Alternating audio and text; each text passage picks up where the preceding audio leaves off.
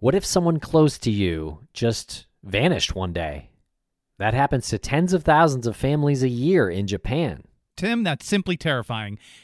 And Jake Adelstein, author of Tokyo Vice, has been covering Japan's criminal underworld for 30 years, and he has seen more people disappear than he'd care to, including his old accountant, who, as it turns out, was getting up to a lot more than taxes. On Campside Media's latest podcast series, The Evaporated Gone with the Gods, Jake and his co host, Shoko Plambeck, try to track him down, and along the way, they explore what's really happening with Japan's mysterious missing people. There's a name for them Johatsu, or the Evaporated. And subscribers to The Binge can hear the entire series ad free right now. Otherwise, listen weekly wherever you get your podcasts.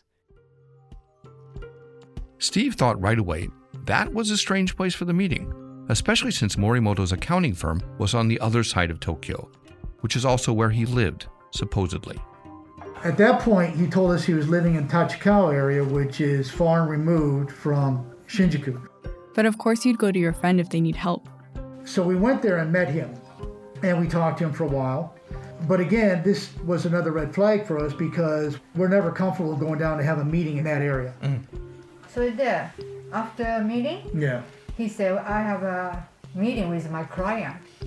I didn't necessarily believe him on that because again, you don't meet clients in that area. You don't do it, especially when you're talking accounting and the nature of that area. I can just picture Steve and Hana after Morimoto walks out of this place, you know, looking at each other across the table at this Kabukicho cafe. So we were starting to think maybe he lives around here and maybe he's got more connection here than what we had surmised. Uh, we were pretty shocked about that because again, I'd never meet anybody down there.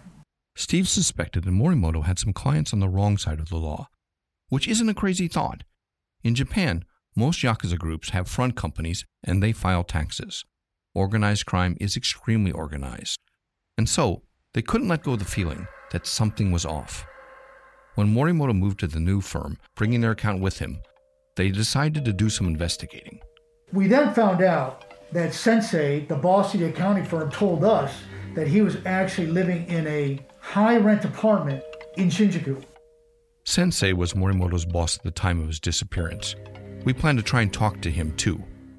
I can tell you right now that knowing him, knowing the jobs that he has, red flag, living above his means, which means it means automatically it's debt. Steve and Hana knew that something was off about this. They continued talking with Sensei, trying to figure out what was going on. It turned out that Morimoto had actually approached Sensei and asked for help. He went to Sensei, his boss, and said, Look, I'm in a lot of trouble. I'm, I need some money. And sensei actually lent him about 2 million yen. So Gone. Wow. That's the equivalent of nearly $20,000. A lot of money. But Steve and Hana weren't that surprised either.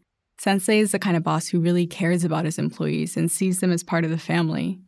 But what he couldn't have known was that this particular employee was on the verge of causing him a whole lot of trouble. So a couple months go by. Then, towards the end of 2017, the firm gets an unexpected visitor. The one guy show up in a accounting firm.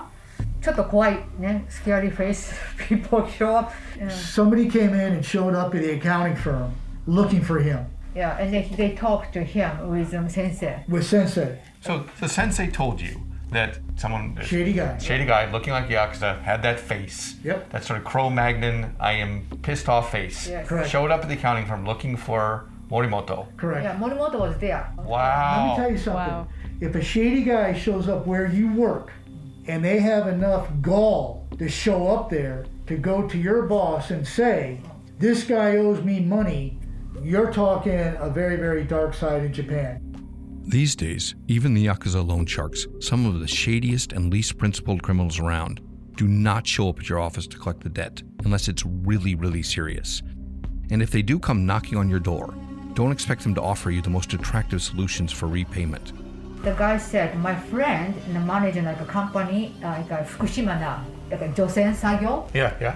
labor, go there and make money to pay me back. By Josen Sagyo, she means cleaning up nuclear waste. Speak So, so the scary guy comes to the firm and he says, if he can't pay me back, he should go to Fukushima work cleaning up the nuclear disaster, Correct. and then pay me back that That's way. correct. Yeah, well, that's that's a business that the yakuza, Yamaguchi-gumi, Inagawa Kai, all the groups have their hands in Yeah, that's in a big way. When the man hounding Morimoto suggested he work off his debt at a nuclear disaster site, that wasn't a joke. You might remember that colossal earthquake and tidal wave in Japan in 2011, the one that caused three nuclear reactors to melt down at the TEPCO facilities in Fukushima.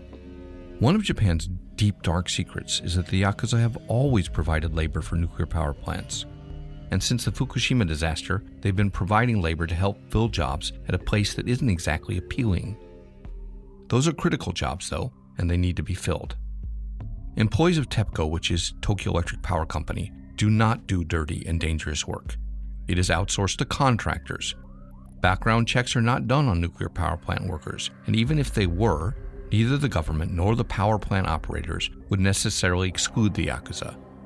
In an on the record interview in 2014 with Nobumasa Sugimoto, director of nuclear security at the government's new Nuclear Regulation Authority, Sugimoto admitted it's a bad idea to have Yakuza get access to nuclear power plants. They're criminals. But it wasn't in his power to actually make sure that doesn't happen. Again, somebody has to do these jobs. You can't get a gym membership in Japan for your Yakuza, or even use the public pool, but you can get a job working with plutonium. The nuclear power plant will hire anyone, no questions asked. The people at the top don't want to know, and the subcontractors don't tell them, so it works out for everyone. Even Steve thinks it's possible that Morimoto might have been taken to work as a nuclear nomad to pay off his debts. But much later, not on that day. But the scary guy wasn't going to leave empty handed.